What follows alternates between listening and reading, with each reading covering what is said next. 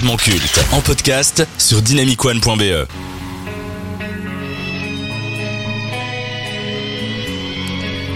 Il n'y a pas meilleure période qu'aujourd'hui pour être fan de catch. Beaucoup le disent, mais il y a eu des avancées considérables dans ce milieu. Plus de fédérations, plus d'opportunités, plus de déplacements à l'étranger pour des shows majeurs. Il est évident que le catch plaît à un public plus large.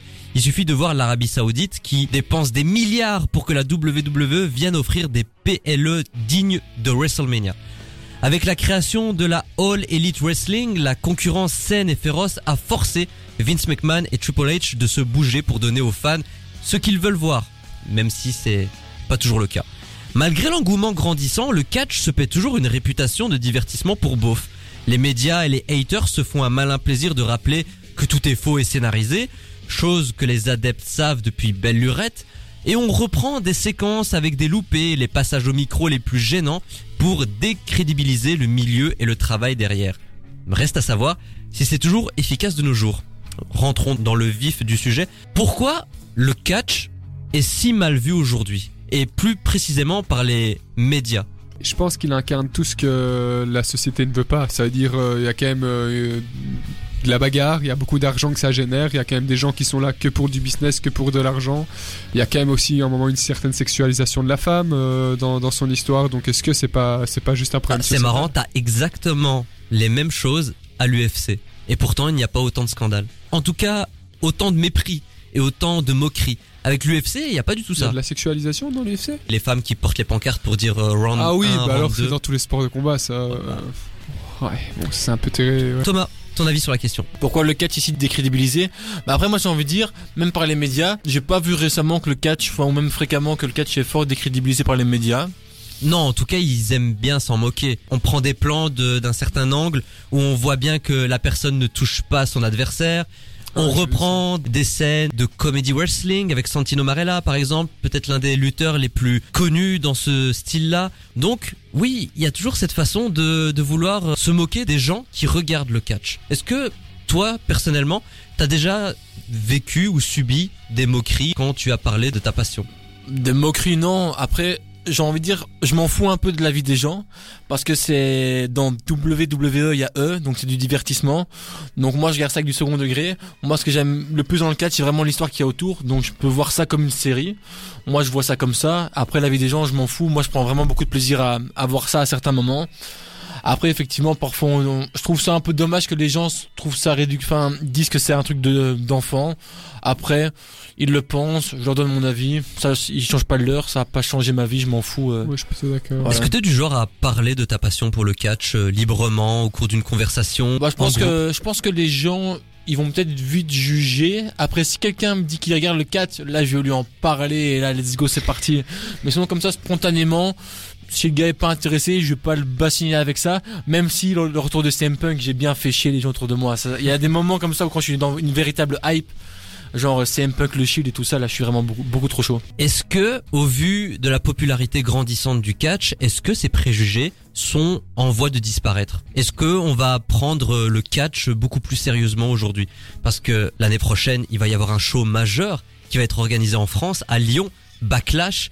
C'est quand même pas rien. Est-ce qu'à ce moment-là, on se dit, on a franchi une nouvelle étape dans la popularité du catch Mais surtout je pense c'est la popularité occidentale, parce que C'est je que pense que. Oui, aux États-Unis, je pense qu'il y a, il y, a, il y a aucun problème avec c'est ça. une culture.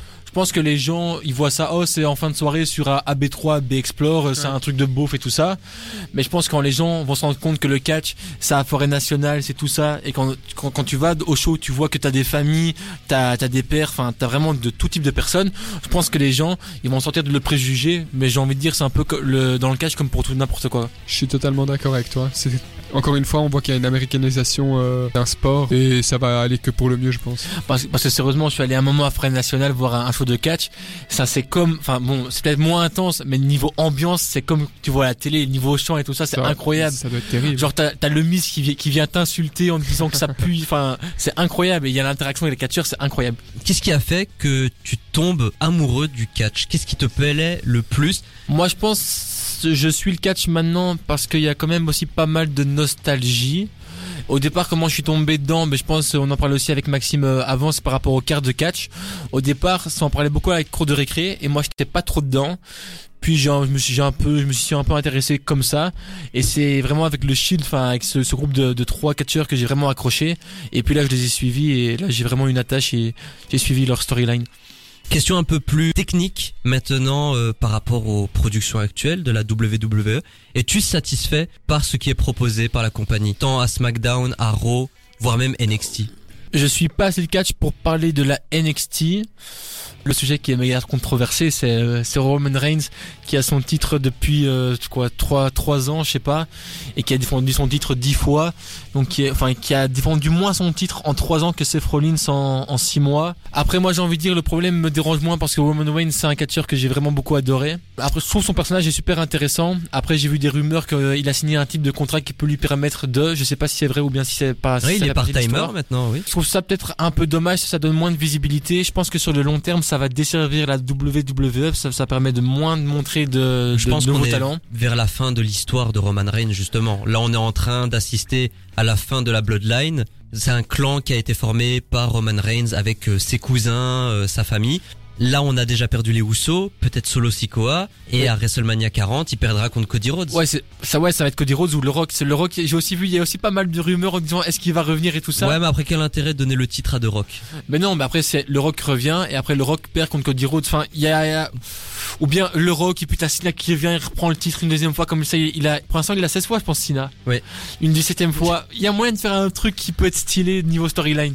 Et toi, Maxime, après cette émission spéciale, est-ce que ça t'a donné envie d'en découvrir davantage ou de te replonger dans cet univers Oui, ça m'a donné super envie. Ouais, mais c'est exact. Mais c'est, je le disais hors antenne, moi, je me suis vraiment chauffé là. C'était en full nostalgie. C'était une émission full nostalgique avec des bons moments euh, passés. Je le disais avec euh, mon frère euh, devant un B3.